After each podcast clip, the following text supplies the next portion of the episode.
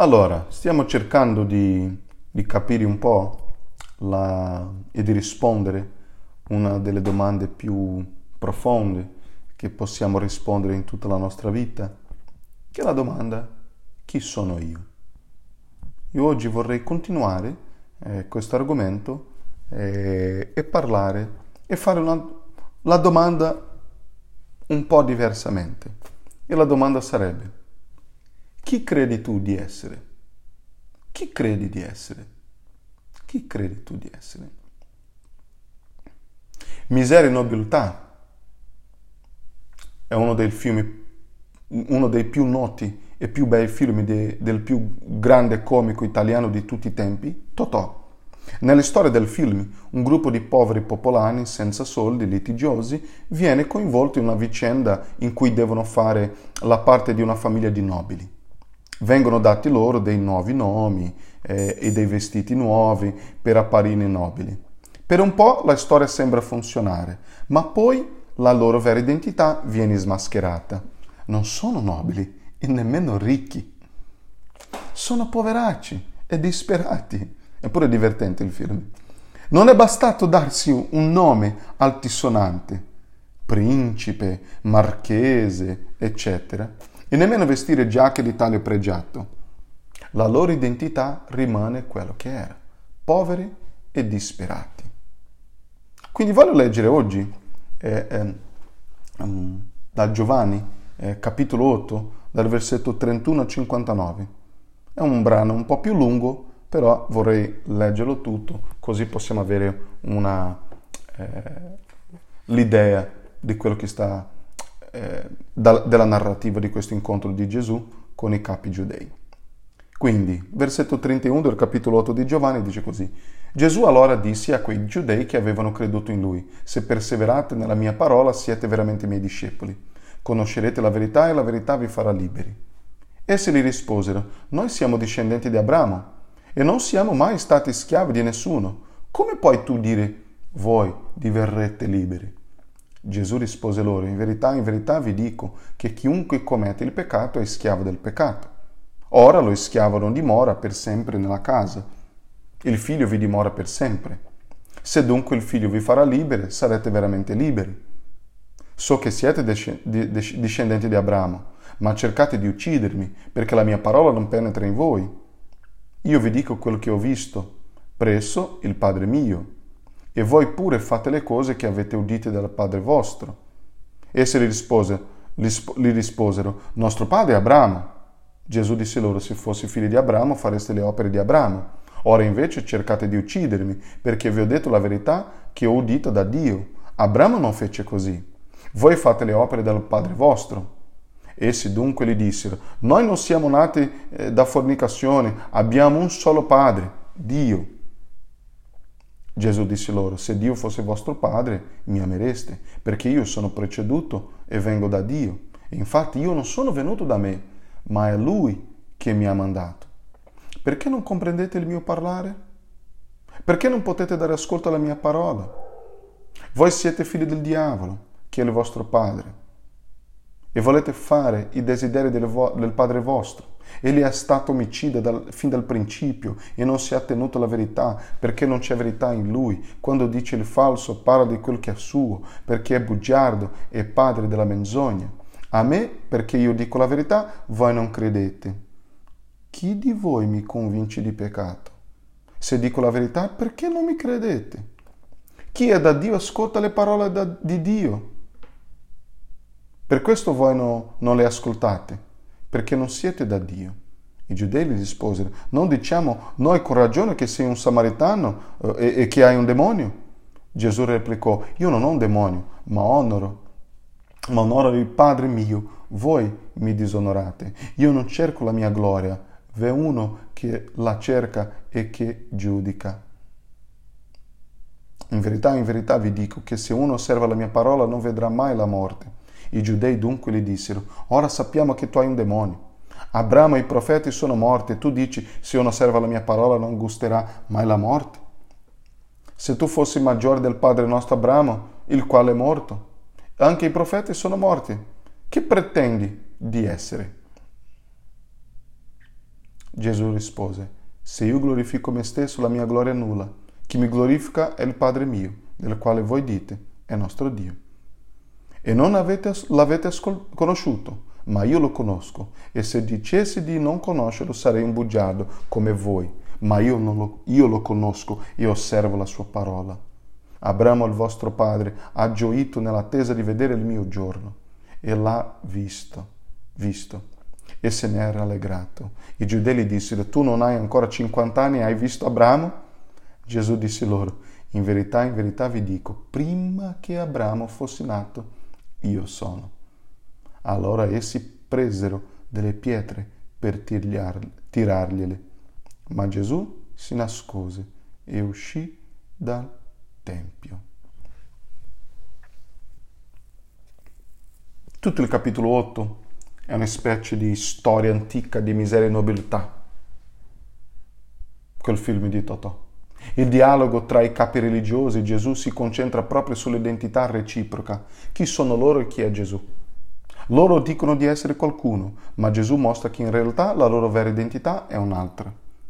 Questo però non è un film comico, è la più seria ed importante che ci sia. È la storia più seria ed importante che ci sia. Da questa conversazione dipende la loro vita eterna. Dunque è una questione di vita o di morte, per loro anche per, e anche per noi. Infatti la domanda che la parola di Dio ti, e, e, e, ti, e ci fa oggi è tu chi credi di essere? Chi credi tu di essere? Quindi la prima, primo punto di oggi, una identità, una identità comoda ma falsa. Identità comoda ma falsa. Alla domanda sulla propria identità i capi religiosi non hanno dubbi. Noi siamo figli di Abramo. Versetto 33. Eh? Interrogati sulla loro identità, loro si mettono dietro la figura di Abramo, il patriarca che per primo ha ricevuto la promessa di Dio di una terra, eh, di un popolo, eh, di una benedizione particolare, e il patriarca con, con cui Dio ha preso l'impegno solenne. Dunque una figura centrale per la storia, la memoria, l'identità del popolo di Israele. In altre parole, noi siamo a posto. Noi siamo i discendenti del grande Abramo, i figli del patriarca con cui Dio ha fatto alleanza. Portiamo il suo nome, siamo i suoi eredi, carnali e spirituali. Abbiamo tutte le credenziali per essere al posto giusto, con l'identità giusta. I capi religiosi si difendono dietro la loro identità religiosa tradizionale. Questo è ciò che accade a tutti quando incontrano Gesù. Quando ascoltano il suo messaggio, tutti si sentono interpellati, provocati, messi in discussione e tutti cercano prima di tutto di difendersi, attaccandosi a quello che sono e che sentono minacciato. Sono religioso, sono battezzato, sono da una famiglia credente, sono nato in un paese cristiano. Tutti si pongono a difesa della propria identità religiosa. Con che diritto Gesù può mettere in discussione tutto questo? Siete davvero sicuri di essere figli di Abramo? dice Gesù al versetto 39. Essere figli di Abramo non è una questione di sangue, ma di fede. Abramo ha creduto in Dio, ma voi non credete in me, che sono il figlio di Dio. Quindi non siete figli di Abramo. L'identità che vale davanti a Dio non è ereditata per via naturale, ma acquistata, acquisita per fede e mostrata nella vita. Colti sul punto, i capi religiosi si aggrappano ad un'identità ancora più forte e chiamano in causa Dio stesso. Se Abramo non va bene, allora Dio è il nostro padre, versetto 41. Evocare la paternità, la paternità di Dio è molto comune anche oggi, no? Si dice, eh, Dio è il padre di tutti. Alla fine, Dio perdona tutti, accetta tutti. In più, io sono una persona per bene, pago le tasse, non fumo, non bevo, non ballo, non gioco non ha mai fatto del male a nessuno. Con quale autorità Gesù dice che sono un peccatore? Altri forse lo sono, ma io no. Sì, certo, ho qualche difetto, però chi non fa errori, eh? Questo si chiama autogiustificazione, autodifesa, autodifesa di fronte alla parola di Gesù. No, dice Gesù, voi non siete figli di Dio, perché Dio mi ama e chi è il suo figlio ama me. Voi mi odiate, quindi non siete figli di Dio. Chi è figlio di Dio ama Dio, il figlio. Anche in questo caso Gesù sta dicendo di essere nati in una famiglia religiosa. Essere religiosi per tradizione non vale niente. Non vale niente. Essere religiosi per tradizione non vale niente. È quello che ti sta dicendo Gesù. La vita di Dio si riceve per fede, credendo e vivendo la, eh, eh, eh la fede. A quelli che hanno creduto in Gesù, Dio ha dato il diritto di diventare i suoi figli. Eh, questo dice Giovanni, capitolo 1, versetto 12. Gesù smonta la loro identità. Quello che loro credono di essere non sono. È un'identità di facciata, ma falsa. Gesù smantella le nostre identità difensive che sono erette per non voler cambiare. Non si entra nel regno di Dio come si è nati, ma si entra per rinascita spirituale. La vecchia identità deve essere prima smascherata per quello che è. È inutile. È, è, è un inutile paravento che ostruisce la nostra relazione con Dio. Quindi, l'altra domanda è, sei pronto a metterti in discussione? Primo, un'identità comoda ma falsa. Seconda, secondo punto, un'identità scomoda ma vera. Se c'è un'identità comoda ma falsa, c'è un'identità scomoda ma vera. Per incontrare Gesù bisogna svestirsi dell'armatura difensiva con cui ci proteggiamo da Lui, dal mantello di giustizia propria con cui copriamo i nostri peccati per questo Gesù dice che bisogna morire a se stessi per vivere. Eh, Giovanni 12, versetto 24 e 25. Per difendersi i capi religiosi provano anche loro a smascherare Gesù accusandolo di essere un samaritano o, o, e un indemoniato. Versetto 48. Sei uno straniero e sei un assatanato, gli dicono. Quando uno non vuole mettersi in discussione davanti a Gesù, prova a mettere in discussione il proprio Gesù. Anche questo è un comportamento difensivo. Quando ci sentiamo minacciati, cosa facciamo? Attacchiamo chi ci minaccia. Gesù però non si fa intimidire e non si ferma, anzi rincara la dose.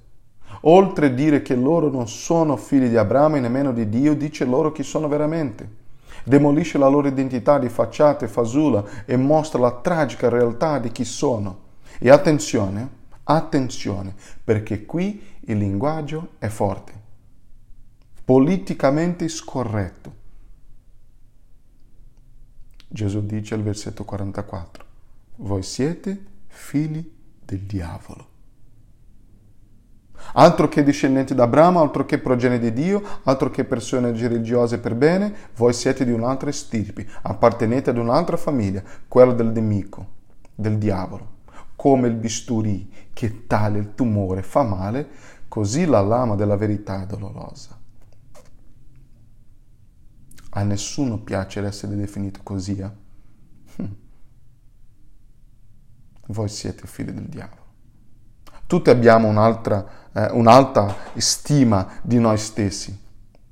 E non vogliamo che qualcuno ci tolga eh, la maschera gi- dicendoci in più che siamo proprio il contrario di quello che diciamo di essere. quello che Gesù dice può essere sconvolgente, ma è tragicamente vero. È scomoda questa identità, ma è vera. Figli del diavolo, lui è omicida dal principio, lui ha introdotto il peccato e la morte la sofferenza, il dolore. Lui è il padre della menzogna. Lui è una persona malefica che mente, dice bugie, svia le persone, fa loro credere di essere quello che non sono, le convince di essere a posto, che sono nel giusto. che non sono peccatori, è una menzogna che viene dal parte, dal padre della menzogna. Se si ascolta il bugiardo per l'eccellenza, ci si costruisce un'identità, un'identità mendace, falsa. Oggi questa menzogna sembra essere vincente. Molti credono di essere a posto con Dio. Quando sentono il messaggio del Vangelo, amano le parole che sembrano rinforzare la loro identità, che sembrano parlare di un amore generico, di una solidarietà universale, ma respingono quelle abrasive, dure, ruvide, che denunciano il loro stato di peccato e il loro essere lontani da Dio, perduti. Piacciono un pezzo di Gesù, ma non tutto Gesù. Amano il lato presentabile del Vangelo, ma si tengono lontano dalle denunce radicali del Vangelo. Capite allora perché alla fine dello scontro verbale i capi religiosi prendono le pietre per scagliarle contro Gesù? Capite allora il perché? Non, ved- non lo vogliono più vedere, lo vogliono neutralizzare, fare sparire. Ed è la stessa cosa che accade oggi.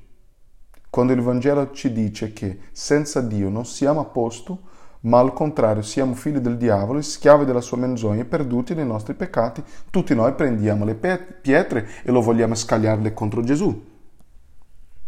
E le vogliamo scagliare contro Gesù.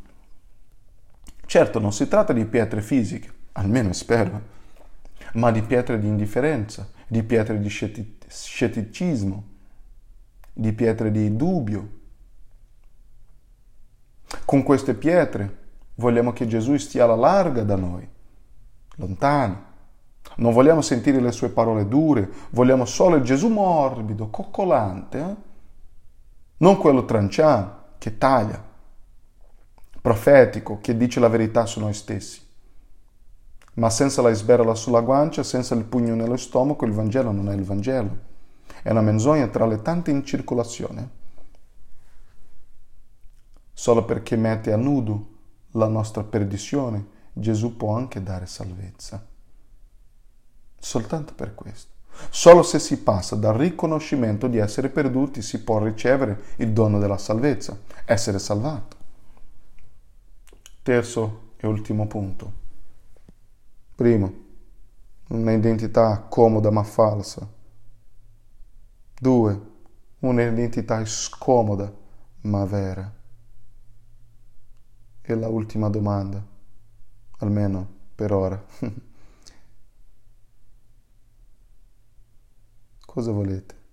Essere liberi nella verità o schiavi della menzogna? Terzo. Adesso tu ed io abbiamo delle pietre nelle nostre mani. Cosa farai? Le vuoi gettare contro Gesù o le vuoi far cadere a terra accettando quello che Lui dice di te e di me, credendo di essere un peccatore, credendo in Lui come il tuo Salvatore? Perché ci sono soltanto due identità possibili. Notate le opposizioni che, ci, opposizioni che ci sono nel testo, o si è vittima della menzogna di Satana, o si è dentro la verità di Dio, o si è schiavo del peccato, o si è libero in Cristo, o si è figlio eh, di Satana, o si è figlio di Dio.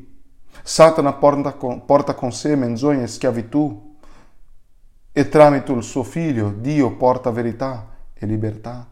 Questa è la vera questione, o sia uno o sia l'altro. Non ci sono vie di mezzo o terze possibilità. Davanti a Dio, senza mascheramenti o infingimenti, tu chi sei? Chi credi tu di essere? Se Gesù avesse solo detto la verità cruda su di noi e basta, sarebbe stato solo un profeta, ma non un sacerdote ma lui non si è limitato a dirci la verità sulla nostra perdizione, no. Noi, nostro Gesù, ha anche preso il peccato del mondo e lo ha pagato al posto nostro.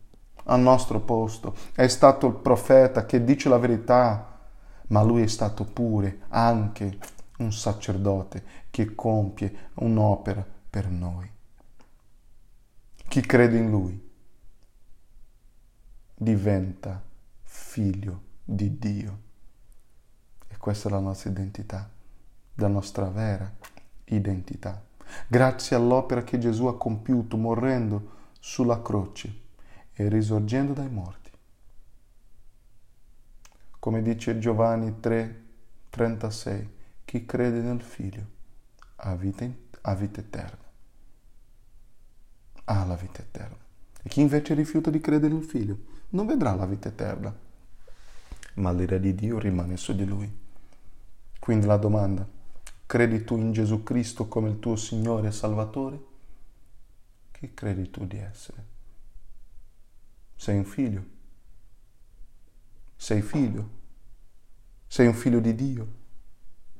Perché questa è la tua vera identità se tu sei in Cristo.